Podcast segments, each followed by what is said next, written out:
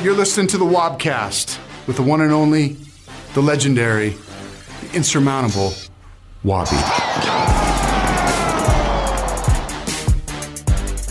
Hey everyone, welcome in. It's another edition of the Wobcast. I'm your host, Mike Wobschall, coming to you from T C O Performance Center in Eagan, joined as always by co-host and producer Chris Corso.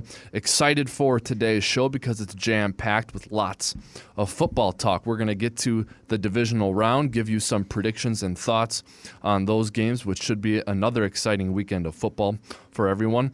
We'll go around the league and give you some head coach updates across the National Football League, where the Green Bay Packers have chosen a new head coach. And, of course, we'll get to fan mail. But first, we're going to have some good, hardcore football conversation with today's guest on the Wobcast. He is Matthew Coller, fifteen hundred E S P N Vikings reporter. You can find him on Twitter, at Matthew Coller, also the host of the Purple Podcast. So I welcome in right now co-host and producer Chris Corso. What's up? What's going on, Wobby? And also Matthew Coller. Hi, Matthew. I'm happy to be here. Thanks for having me. Yeah, man, it's cool to have you. Now, um, we've been around each other for um, for a couple of years, but like, does are you Matthew or Matt? I generally go on the air by Matthew because okay. I feel like Matt and Coller sort of run together together to be like yeah. Matt Coller. Yeah, you know, and then I sound right. like a fullback. Right. Got so, it. Yeah, not, that's not a bad thing though. Right. Yeah, no, that's true. No, if if I was if I had any shred of toughness, then Mac Aller would be fine. Right. But, uh, you know, Matthew for, for this job. Okay. Gotcha. So so you're Matthew. Also, um, I think I am on like the very edge of the millennial. Like like I think it's one of those deals where I can construct an argument that I'm not. I'm older than that. But like, there's some gray area on when it started, mm-hmm. and I just I felt very much in the millennial Um, subgroup in the way you and I interacted the last couple of days, because to ask you to come on to the podcast, I D M'd you, you yes, know, and I, yes. I'm I'm just like I'm a real direct You're person. You're slipping in D Ms I, these I, days. Yeah, I, I slid into Matthew's D Ms because I didn't have his cell phone number, there you go. So I D M'd him, and I'm just like, and you finally you sent me a text, so now I have your phone. So from now on, I will call you or text you.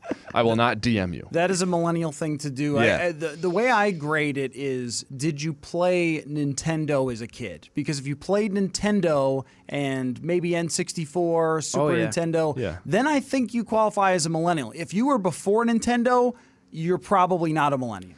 Yeah, and like I, I probably did technically play like ColecoVision or one of those, but like really when I could control my own th- thoughts and actions, I was Nintendo. So I, I think I'm, like I said, I'm in the gray area. I think you get to be with us millennials that are ruining all industries. Right. Well, there's there's good and bad. There's good and bad with that. Um, but that's a topic for another podcast, another day. Um, we should talk about football and the Vikings. And Matthew, Corso and I were both talking about one of the articles you wrote recently, which, you know, all of us who do writing as part of our jobs understand that there are some things you're going to write that no one's ever going to care about, and there are some things that you're going to write that really get a lot of traction. And sometimes there's no rhyme or reason to that. It's just sort of random. Mm-hmm.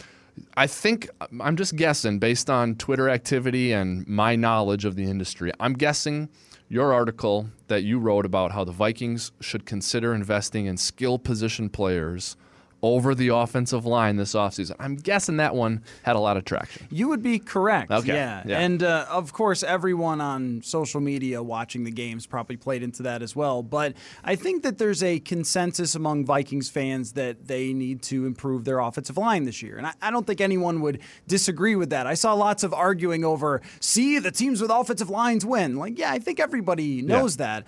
But when you're looking at the way that they can allocate the cap space that they have, It, which is not going to be a ton. They're not one of those teams that is up and coming and has a lot of rookie contracts. They yeah. have a lot of Pro Bowl caliber players that they've paid to stay here. So you have only so much money you can work with.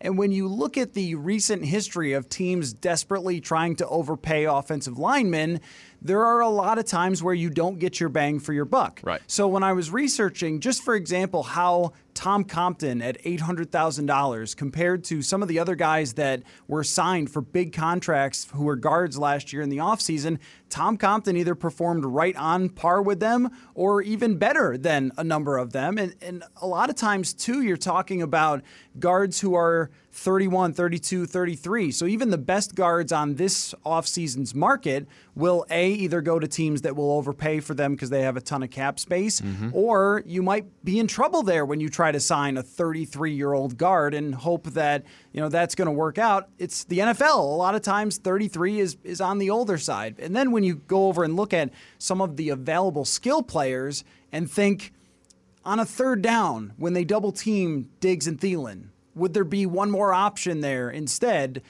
for for a check down where a guy can make a play after the catch or something like that, or somebody else that just challenges the defense a little more than what they had this year? Jarius Wright left because of cap issues, and I thought he was that type of guy where, okay, Thielen's double-teamed, Diggs is double-teamed, but Jarius Wright's one-on-one, and he can get open. And I thought that that was missing this year. So even though it's clear they could use an improvement and probably spend some draft capital there, I also think that if you're trying to play your odds, what can help Kirk Cousins the most, maybe another skill player is where you should spend that space. Yeah.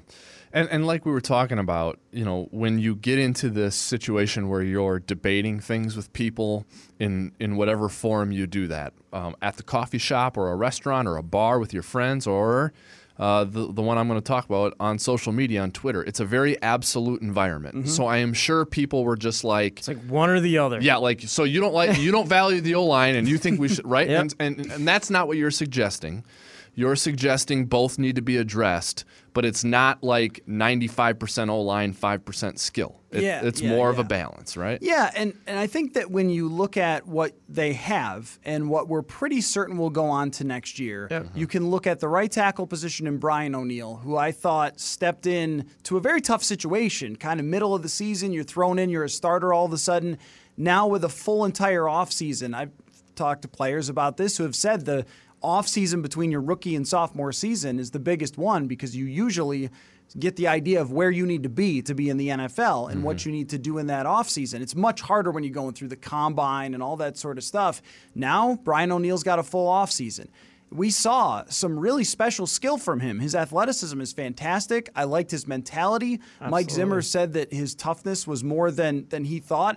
And I, and I, and I'll agree with that. When I first talked to Brian O'Neill, I thought, he seems like a little too nice of a guy, but yeah.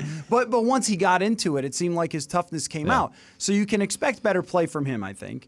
And Pat Elflein having a full offseason unlike last year, I would expect better play from him. So you've got some natural improvement that's going to happen. Now it's just how can you sort of bump that up as much as possible without getting yourself into trouble? And for example, in the draft, of course at eighteen, everyone's going to be talking about guards for the Vikings. But if you get to that spot and there's someone who is a far better prospect, I don't think you want to reach just because you need a guard, especially when a lot of guards who are in the second round, or we saw Elflein in the third round, can come in and make somewhat of an impact there. So, yeah.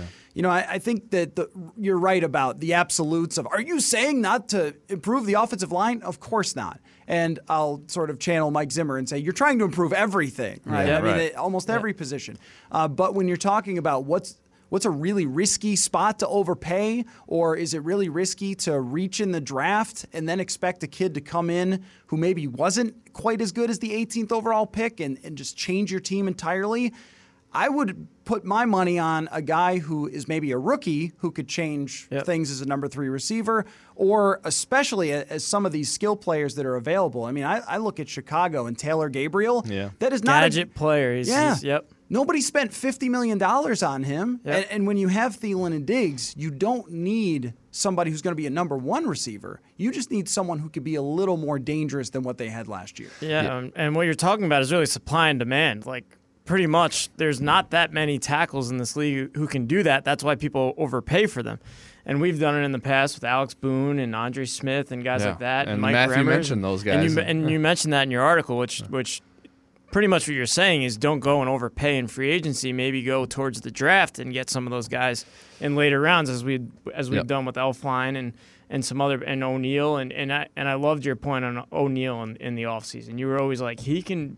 Everyone's like he's a project pl- player. He's a tight yeah. end in high school who isn't quite ready for the N F L. And, and you always said, Wobby, you were like, this guy can make an impact this year. Yeah. He was thrown right into I, it, I, and my, he did great. My point on O'Neill was he's a second-round pick, and so you know he he is your right tackle of the future or something of the future. I don't know if it's left tackle or right tackle. If he puts on weight, so, I could see him being a left tackle so, at some so point. So the sooner you play him, the sooner his future is the present. That yeah. that was my whole thing. And and with all due respect to Rashad Hill and anyone else that was being considered in the, the summer at, at right tackle, you know, with all due respect to those guys, I mean, he, he wasn't trying to beat out Willie Rofe or, you know, like some Walter Jones. Like, I mean, the like the, the sooner you threw him in, nice the better. Nice name drops there. Right, thank you.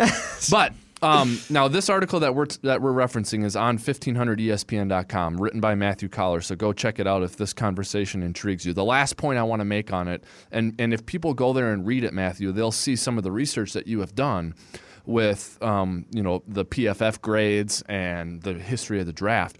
But um, coincidentally, one thing I took a look at at the end of this season, just thinking about the offseason and what the Vikings might do in improving the offensive line was, I took a look at the top three rushing teams in the N F L. I think this Seattle? was Yep, Seattle, Carolina, and Houston. This Houston. was like two two or three games to go. So I don't know how, how we finished, but for the balance of the season, Seattle, Carolina, and Houston were the best rushing teams okay. in, in a yard per uh, yards per carry basis. And then the top three teams in terms of sacks allowed, least sacks allowed. Mm-hmm. There was a tie at number three with New England and Pittsburgh. It was New Orleans, Indy, and then New England and Pittsburgh. So technically four teams. And I took a look at their starting offensive linemen and how did they acquire those players, right? And as you would expect, the most common way was a first-round pick. Right. Okay? What do you think number two was? It's also predictable. It, second-round pick? Second-round pick. yeah, right. Okay, now, that's this is where it gets crazy. Because number three, undrafted. Oh, really? Yeah. Undrafted I can see that. free agent. I can see that. Sounds like a New England move. Right. And, and yeah, and what, well, actually, they New lost, England's... They lost their left tackle to the Giants well, in the offseason, New too, England's a great... A gr I'm going to go from left tackle to right tackle here. Nate Solder went to okay. the Giants. Yeah, he left. Seventh-round pick, third-round pick, undrafted, fourth-round pick, fifth-round pick. For New England's offensive line, they're still in That's the playoffs. Good point. You know, it's... Uh, on that topic, and I would say this for Pittsburgh as well, one of the things that I was peeking into is just how quickly Kirk Cousins was able to get rid of the ball and wondering about the scheme. Yeah. Because one thing with Tom Brady is, especially in his elder years, uh, he's still got great pocket presence, but he doesn't shuffle those feet quite as fast as yeah. he used to. And the same thing with Peyton Manning as he got older. That's not a mobile quarterback, but he would get rid of the ball quick, and if there was nothing there, he would throw it away, and Brady does the same thing. And I wonder about schematically as they go to hire a new offensive coordinator and have a full offseason to design around Kirk Cousins' strengths yeah. and hopefully get his input, too, on what's going to work best for him. Him getting the ball out quicker and using some other things. Mike Zimmer's talked a ton about play action, other ways to help the offensive line. I, I thought this year there were a lot of games where, you know, Khalil Mack is one-on-one with Riley Reiff for the whole game, and that's just not fair to Riley Reiff. That's not fair to any left tackle. It also happened with Jerry Hughes in the in the Bills game. That's right, and Jerry yeah. Hughes, to me, is one of the most underrated yeah. players in the entire league. And so when you've got uh, a left tackle who's solid but is not your uh, Anthony Munoz. How about that one? Ooh, I love um, it. All right. Love the name drops yeah. today. So, you know, unless it's Bruce Matthews, then maybe that guy uh, is going to have a tough time against Khalil Mack, who's yeah. one of the uh, elite players in the league. So I think about some of the ways that they can help. And that's another reason not to go crazy is we saw Pat Shurmur help a lot with the offensive line in two thousand seventeen. Just schematically, Mike Zimmer mentioned different uh, creative run schemes that they would use in two thousand seventeen that maybe didn't exist so much this year.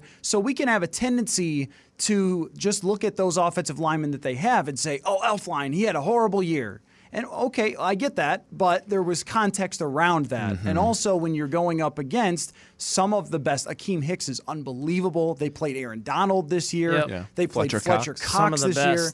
Right, so, so can you scheme a little better to give Pat Elflein some help in those situations because everyone needs help with those type of players. And I think that that's an improvement they could make. It's another reason to not go crazy yeah. in the free agent market and reach for an Alex Boone. Alex Boone's a great example to bring up. Yep, that was okay. good. I really, when like when it's one thing to make a claim like you did, but when you had the numbers and the names to back it up, obviously from past experience, which you can't, no one can deny the results there. So um, another thing, you lose Tony Sperano. I mean, Yeah. We know, just seeing him in the building, he doesn't come up to guys like us and say hello and talk and, and whatever, but those guys in the, in the offensive line room, they really respected him.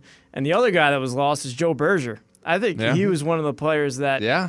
was probably one of the most valuable players on the team in years past with the way, I mean, how he was graded on P F F, whether whether he was at center or guard, and losing him and having Compton and, and no Nick Easton on the inside in those two spots, that was uh, that was tough. So you bring up a great point about Joe Berger and just how the market works is that sometimes you can find a guy who hasn't been playing, who's sort of been around, mm-hmm. that gives you just as much as some free agent who has starting experience. Yep. If you have the right scouting report or if you could sort of be clever with that. And Tom Compton is a good example. I, I know that fans were really hard on Tom Compton, but I think he gave them sort of average play when he wasn't expected to be a starter there. He was just thrown into that yep. role. And when you look at the P F F grades, he's in the mid-pack in the league, which also tells you just how good defensive linemen are these days. And what we expect, we expect that, them to just be shut down all the time. But those guys, I think, are the thickest group of talent in the league is on defensive line, and it's the opposite with offensive line where almost every team is scrambling outside yeah. of like the couple yeah. teams you mentioned. Absolutely. So, you know, I think when you're looking at that, it's a great example. Example of, okay, Tom Compton wasn't really a starter very often in his career, had average play when he was, got him for eight hundred thousand dollars, and for your bang for your buck, it's much better than going out and spending big money on somebody else that you're allocating a lot of cap to yeah. where you could be giving it to your gadget player. Yeah. yeah. Exactly That's right. It's like Matt Khalil's another good example of that. He's yeah. been, what, injured for how many games now that yeah. he's been with Carolina? Yeah, that's right. Um, last thing on this topic, and then I want to go to I want to go in quick fire fashion to three other ones before we let you get out of here, Matthew. But but one final thing on offensive line, just an idea. Would you consider moving Riley Reiff inside to guard? You know, I think that that would be tough because of what we saw from Mike Remmers this year. Um, I actually thought that Remmers was a solid right tackle, but they were in a point of desperation with Joe Berger retiring to move him into right guard, and I thought that was a tough transition for him. When you've played the tackle your whole career, going inside I, I think is really hard. Um, it's not impossible. For one of the reasons that Riley Reiff is a good tackle is because of how good he is in, in run blocking. Mm-hmm. And if that's your logic is that he can really move and he's a good run blocker, then I can see it. I just think it's I think that's really hard to do. Okay. The, where I'm coming at that idea from is it if you if you can do that, if that's an option, you know, it makes you a little more versatile in the draft because now you're not just looking at guards. Yeah. You could look at a, a left tackle or right tackle because I think you can consider O'Neill either right or left. So now if you can consider O'Neill at right or left and you can consider moving Reiff inside, now at eighteen, your you options are open tackle. At guard yeah. or either tackle. That, so, that's the only thing I'm thinking of. Yeah, my thought on that would be if you drafted a tackle at eighteen, I mean, Riley Reiff with his age and his cap hit probably aren't here for a super long time. He's not going to be the, here the next ten years with where his career is at.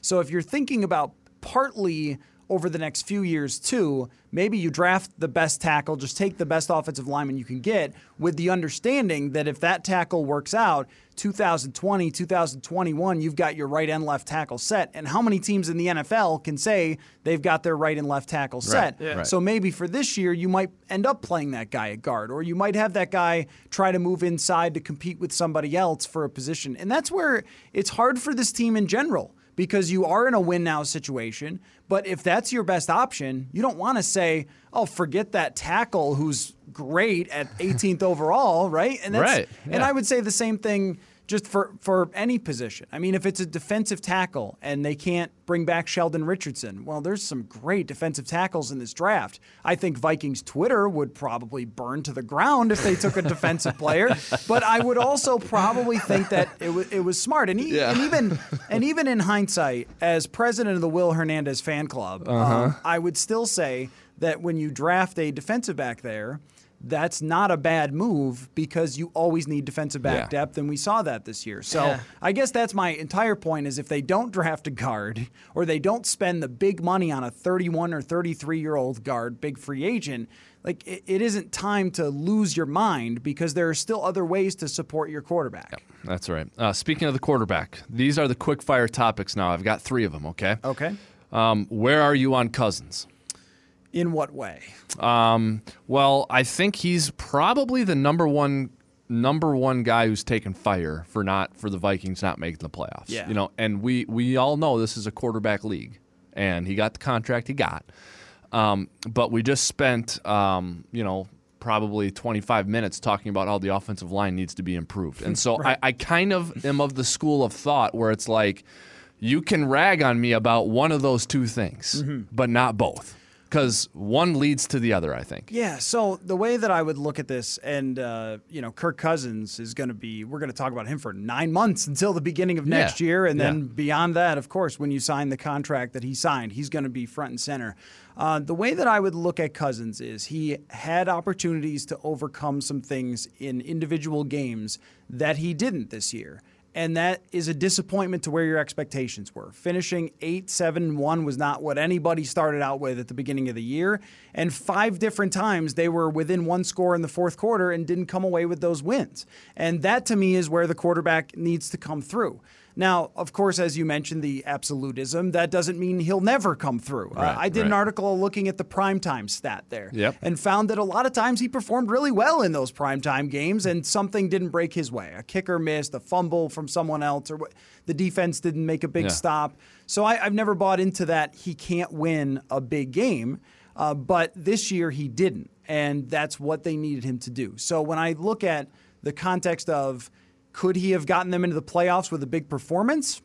He most certainly could have and didn't. Mm-hmm. Uh, but is there better ways to support him next year? Yep. And that's what you have to do with a quarterback like Kirk Cousins is find every way possible to support him, and especially since this is your quarterback. Yep. So there isn't, you know, I've I've been asked on Twitter, can can we trade him? Like, yeah. nope, you no can't trade him. No, yeah, yeah. no, you can't trade him. You can right. just do the best you can to put everything right. around him. And when you look at this season and a lot of the factors that went into it, Uh, there are certainly things that won't break against them the way that they did this year. The kicker in Green Bay, or uh, the offensive line coach passing away, and you yeah. know, different things like that that were absolutely factors. So I guess the way I look at it is um, just as across the board, do I think he could get them into the playoffs next year? Of course I do, especially with the defense that they're bringing back. But for this season, I don't look at it the same way he did. He looked at it as, well, this is year one of three. Well, okay, but you had a great roster around you and you had opportunities to do it and didn't. And that, for fans, if you're looking at that, you expected more yep. from him this season. Yep. So I, I think that they will, in the offseason, give him enough improvement to give them a good chance to get into the playoffs next year. Your gut on Barr and Richardson. Whew, that's tough. I know Mike Zimmer just loves Anthony Barr mm-hmm. and even sometimes calls press conferences to dispel rumors that didn't necessarily exist uh, about Anthony Barr. But I think that that showed us. I, I'm, that's a way throwback just for yep. you. Yeah. Um, but uh, but uh, I, I think that he's made it very clear, uh, Mike Zimmer has, how much he'd like Anthony Barr to stay around. And if I'm not mistaken, they franchise tagged Chad Greenway once upon a time. Mm-hmm. I could see that outcome. Richardson, when you look at the market for defensive tackles and how much they cost, he was very, very good this year, I thought, but it's going to be a lot of money. I mean, mm-hmm. you're probably Absolutely. talking thirteen, fourteen million dollars a year, and when you're in this cap situation, that's tough. And, and I think with Barr, some of his value of just being so versatile and intelligent is is lost on the P F F grades, or lost on the sacks, or lost on the tackle totals, is that Mike Zimmer feels like he can dial up anything with Anthony Barr out there, and he'll be in control of that. Uh, there, there's more value to that than just, well, he was a seventy-three by right, P F F. Right. You know, and, and so I, I, if I'm putting a guess out there, I say Barr is back on the franchise tag, and Sheldon Richardson is probably somewhere else. Okay. Last thing before we let you go, divisional round picks. So I'll um, I'll tee up the games, and then you guys each give us a quick pick. Let's and do I'll, it. Uh, I'll provide a pick and move on to the next game. I was game. three for four last week, by Ni- the way. Nice job. Congratulations. That must mean you were uh, underdog heavy, because the Dogs. I was. I was, I was all road, cor- yeah. the veteran quarterbacks. Dogs ruled the day in the yep. wild card weekend, which often happens, but it's often reversed on divisional round weekend, which is what we have in store for us this weekend. Indy at Kansas City. We'll open things up. three thirty-five on Saturday. Indy at Kansas City. Who you guys got? You I'm gonna. I, you got to go Kansas City here. Obviously, if you're picking with the spread, maybe you go with the Colts, which I think they're getting like six. It's five right five, now. Five mm-hmm. right now.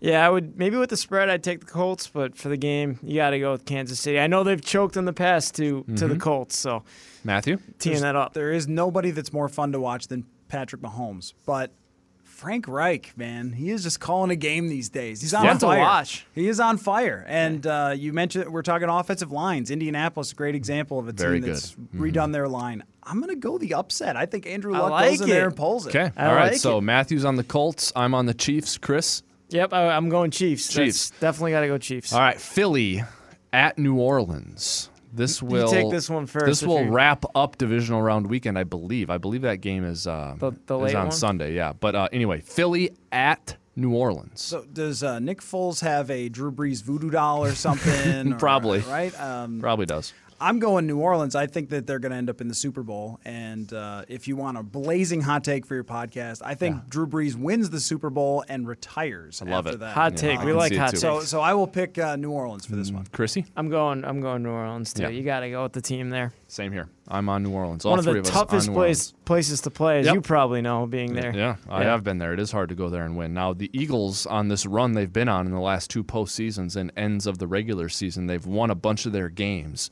outside on the grass. Yep. And uh, this is, I know they won the Super Bowl inside U S Bank Stadium, but this is a a factory-made playoff game for the Saints. I want to put it out that's there. That's going to be a tough I environment. Think, I think the Bears would have had a chance to beat the Saints. Maybe. We'll see. That's we'll, why I well, wanted to No, we won't see. We'll never know. um, that'll be a fun game to watch. Dallas at the Rams. This is Saturday night. Dallas at the Rams, Saturday night. Um, Rams off a bye. Cowboys off of a win over the Seahawks. The spread is seven. I know Chrissy's always wondering about the spread. It's seven. uh, Dallas With at the, the Rams. Spread, I'm taking Dallas for sure. I think Dallas has a chance to win this game. I really do. Mm-hmm. I think if you run the ball with, with Ezekiel Elliott and that good defense against a young quarterback like Goff, a lot of people forget, he hasn't been so hot lately mm-hmm. the past couple weeks of the regular season. So you're on Dallas? I'm on Dallas. I'm going Dallas. Matthew? I, I, it's bold, and I like it. I'm going bold. I'm going to go I'm gonna go Sean McVay, the genius. We'll mm-hmm. see uh, there you go. Against a really good defense yeah. how much he can genius himself to a win there. So I'm going to go Rams. All right. I'm on Dallas. Wow. I like Dallas there. Explain. Um, my my my angle on Dallas on Wild Card Weekend because I really like them against Seattle. I love their linebackers. Yeah, their linebackers are good. But my angle was with Dallas on Wild Card Weekend was Ezekiel Elliott did not play in Week seventeen and did not carry more than eighteen times in a game in the month of December. And their offensive line was banged up in the second half of the season, but they were all the starters were healthy for the playoff game. Oh, wow. So I really liked how Jason Garrett set that up. Um, to close the season and then go into the playoffs with a fresh Ezekiel Elliott yep. and offensive line. And so I like that going into the Rams. And with Dak Prescott, he doesn't have big numbers, but he has this gamerness to he does. him where I he agree. could just make – I mean, he did it against Seattle. Just step, step up, make a play, run over a linebacker into the end zone or something. And Agreed. So I, I could see that pick. I think that game's a hard one to pick. It is a hard one to pick, and I can't wait to watch it. It'll be Saturday night. Last one, uh, Chargers, who are red hot also, at the Patriots, who are um, – invincible on divisional round weekend. Yeah. Uh, I I would love to see Phillip Rivers make an A F C championship, mm-hmm. go to a Super Bowl even, just because he's been so good for so long. Brady in that stadium, I don't know. I just can't pick against them. I, I can't, can't pick against the Patriots at home. I'm Chrissy gonna, loves picking against the Patriots. I'm gonna I think do he's going to do it right here. You know, you know, I have to pick against the Patriots. Right. I grew up absolutely hating them, but um, yeah. He's a New York kid. Yeah, the uh, ah. the Chargers are eight and one on the road this year. So there's my stat to back mm-hmm. it up, including their win last week. So um, I will go with the Chargers. Well, Rivers is oh and four straight up at Foxborough. So there's another stat that uh, the yeah, Foxborough I think he's like faithful will throw back in, in your last, face. In his last games against Tom Brady. You think something. The Patriots are any good on divisional round weekend? eleven and one straight up on divisional round weekend off a bye. Yeah, I'm going out there. I don't, I'm doing it. I don't care. I'll take New England. The extra week for Belichick to prepare. Uh, yeah, that's tough. Know. That's a tough environment. The Chargers... L A to Baltimore, back to L A, out to New England. Yeah, it's rough. That's rough, man. That's tough right there. All right. Thank you, Matthew. Everyone can follow your work on Twitter, at Matthew Coller, and, of course, at fifteen hundred E S P N dot com, right? Yeah, thanks for having me. You bet. Thanks for being here. Thanks, man. All righty. Again, our thanks to Matthew Coller for joining us on the Wobcast. He makes his Wobcast debut. He's a fun guest. He loves football, so I'm sure we'll have him on again down the road. Okay, before we go, let's make sure we get to some fan mail. Chrissy, what do you got? All right, the first one from Ron Backman in Destin, Florida. The margin be- between success and failure in the N F L is smaller than most fans realize. Without pointing fingers, can you identify three specific plays in two thousand eighteen mm. that, if occurred differently, could have given us a playoff year? I got one okay. like right at the top of my head. Okay, I got a couple. All right, so let's try not to leave any important ones out. And the reason I say that is because the two that popped into my mind, both were early in the season. Okay. So let's try and rack our brains for later in the season plays. I got one. Okay, I got three. I got I got one later in the season and two early. I have an early one, and then I have one like mid-season that, like, I think if that play didn't happen, I think we were just okay. great. All right, here we go. Now, um, in fairness, this can work the other way too. Where yeah. it's like, if that play didn't happen, you would not have won the game. So, like, if Linval doesn't house that touchdown in Philly, we're not winning that game. I so, agree. But uh, to to answer the question, three plays that if they go the other way, maybe the Vikings make the playoffs. I think you have to start the kick in Lambeau Field. Yep. Okay, so that's one. My my second one comes the next week. Wh- which one is that? The penalty that was called on Linval Joseph for helmet-to-helmet contact on Josh Allen on the first drive of the Bills game, where the Vikings got off the field on third down, that was a huge penalty. Three and out. They flag us for helmet-to-helmet contact on the quarterback. And they score a touchdown. The Bills get a first down, and they score a touchdown. And eventually, I think they were up seventeen zero in that game. Yep. Couple fumbles and so turnovers. Take, yep. take that penalty away, and I wonder what happens there. So one of those two plays. And my third play is, and I don't know which one exactly it is, but we were losing six to zero at Seattle, and we were inside the five-yard line and I, with like four or th- three or four minutes to go. I think if we score a touchdown there, I think we win the game. That would have been huge. All right, so those are my three plays. All right, I think I can I can come come up with three here. Okay. My first one, obviously the kick, I thought of that, but then my first one would be in the Saints game. If Adam Thielen doesn't fumble that oh, ball, oh yeah, good one. Yeah. On that fumble, I think we would have we would have been what at the time there. If we score on that drive, I think we take the lead. Yeah. Is that what it was? Yeah. And they end up, they ended up with seven yep. points. Right. Ugh, that was a killer, yeah. especially a home game where you could beat one of the best teams in the N F C. That would have been great. Um, my next one is Weatherly's uh, penalty in the, what was that, the oh, Bears game? the Bears game, game. Yeah, yeah, right. That was the last game of the season. Weatherly had a bad penalty, um, not on his part, but on the yeah. league officials' tough, part. Tough call. Tough yeah. call, yeah. Um, where he was called for roughing the passer, and, and that one ended on up a with third a, down. On yeah. a third down. Vikings got the big stop, and he was called for that penalty. Bears ended up scoring, which was tough. And then my last one. Wait, what was my last one? I had one more. Damn it. I had one in my head that I was, like, ready to just go off on. The kick, the Bills. We lost to the Bears at Soldier Field. Oh, oh. the uh, blocked the – Oh, yeah, yeah, go, go. The last one was in the Seattle game as well. Uh-huh, yeah. When a player on the linebacker, Bobby Wagner, oh, yeah, on the, the Seattle goal. Seahawks, yeah. used both of his yeah. arms to catapult himself, which is one hundred percent illegal, to use leverage and block the kick. Yeah. And that cost the Vikings big time in a must-win game against the Seahawks. We did not win that game. Yeah. So those are my three. I okay. went I went back and forth there from beginning to the end to the middle, but ugh, those were those were killers. It feels dirty to do that. This is a forward-looking business. We can't look back like that, but we had to answer the question. So okay. Yeah. Thanks for uh, thanks for bringing us back to that, Ron. We appreciate it. All right. Next. Next one from Ithaca, Michigan, Jim Lyon. Why isn't Coach Zimmer looking for someone fresh and new to be offensive coordinator? Also, nothing will get that much better until the offense until the offensive line gets fixed. The next guy will have the same fate as the previous guy. Will Hernandez would have looked good on this team. uh, we know, we know the Will Hernandez fan club. The second mention of Will Hernandez on today's Wobcast. Crazy. Wow. Yeah. Um, all right. I, I don't know exactly what Zim is looking for in an offensive coordinator. If it's a fresh face, if it's a familiar face. And I, I think that matters. You know, for Zim, it matters. Uh, for me, it doesn't. I mean, I, I want you, you just want a coordinator who can come in here and put good plans together and get the most out of his players. And some weeks you're going to need to feature the run. Some weeks you're going to need to feature the pass. Some weeks you're going to need a blend. And um, I think that that comes and goes. But to me, it's not about a retread or not a retread or a first-year guy or not a first-year guy. To me, it's it's about finding a guy who can get the most out of his players. So I, I don't know exactly what Zim's looking for. I think Kevin Stefanski would be a great choice. I really do, too. He you know, was because, my favorite at the beginning of the year before we hired yeah. Flip. So now, now you don't have to start over with Cousins. You got a guy who knows Cousins.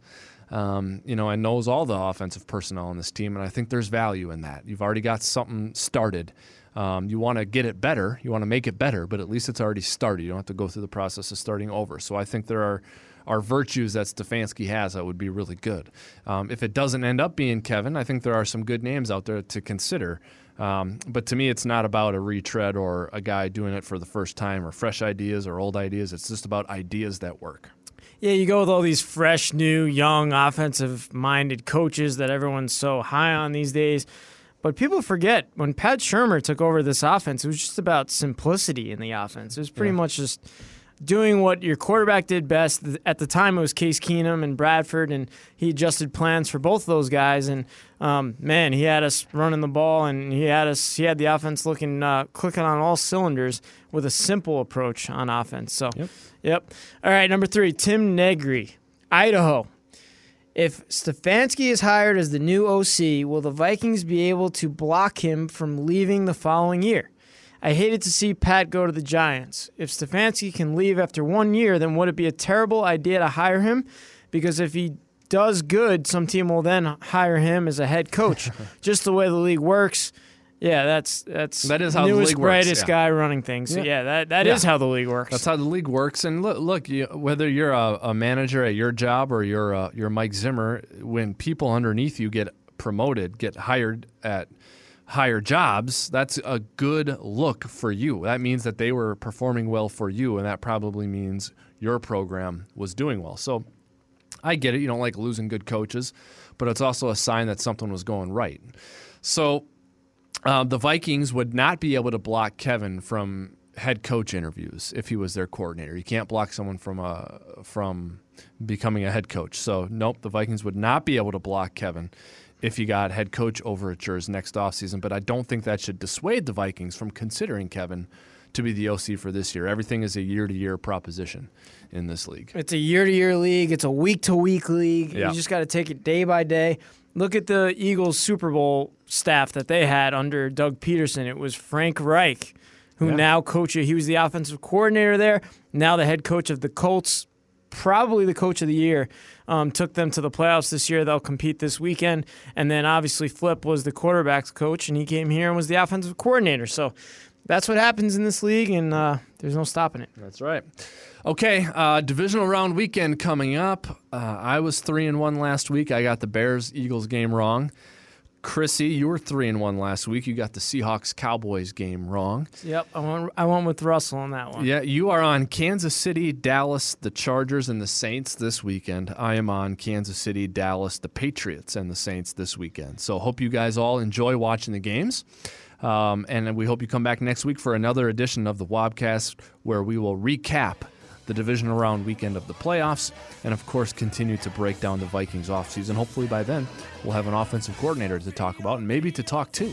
That would be great. Here at T C O Performance Center in Eagan. On behalf of Matthew Coller and co-host and producer Chris Corso, we thank you for listening to today's Wobcast presentation. Hope you have a great weekend. Enjoy the games. Skol Vikings. So yeah, I started with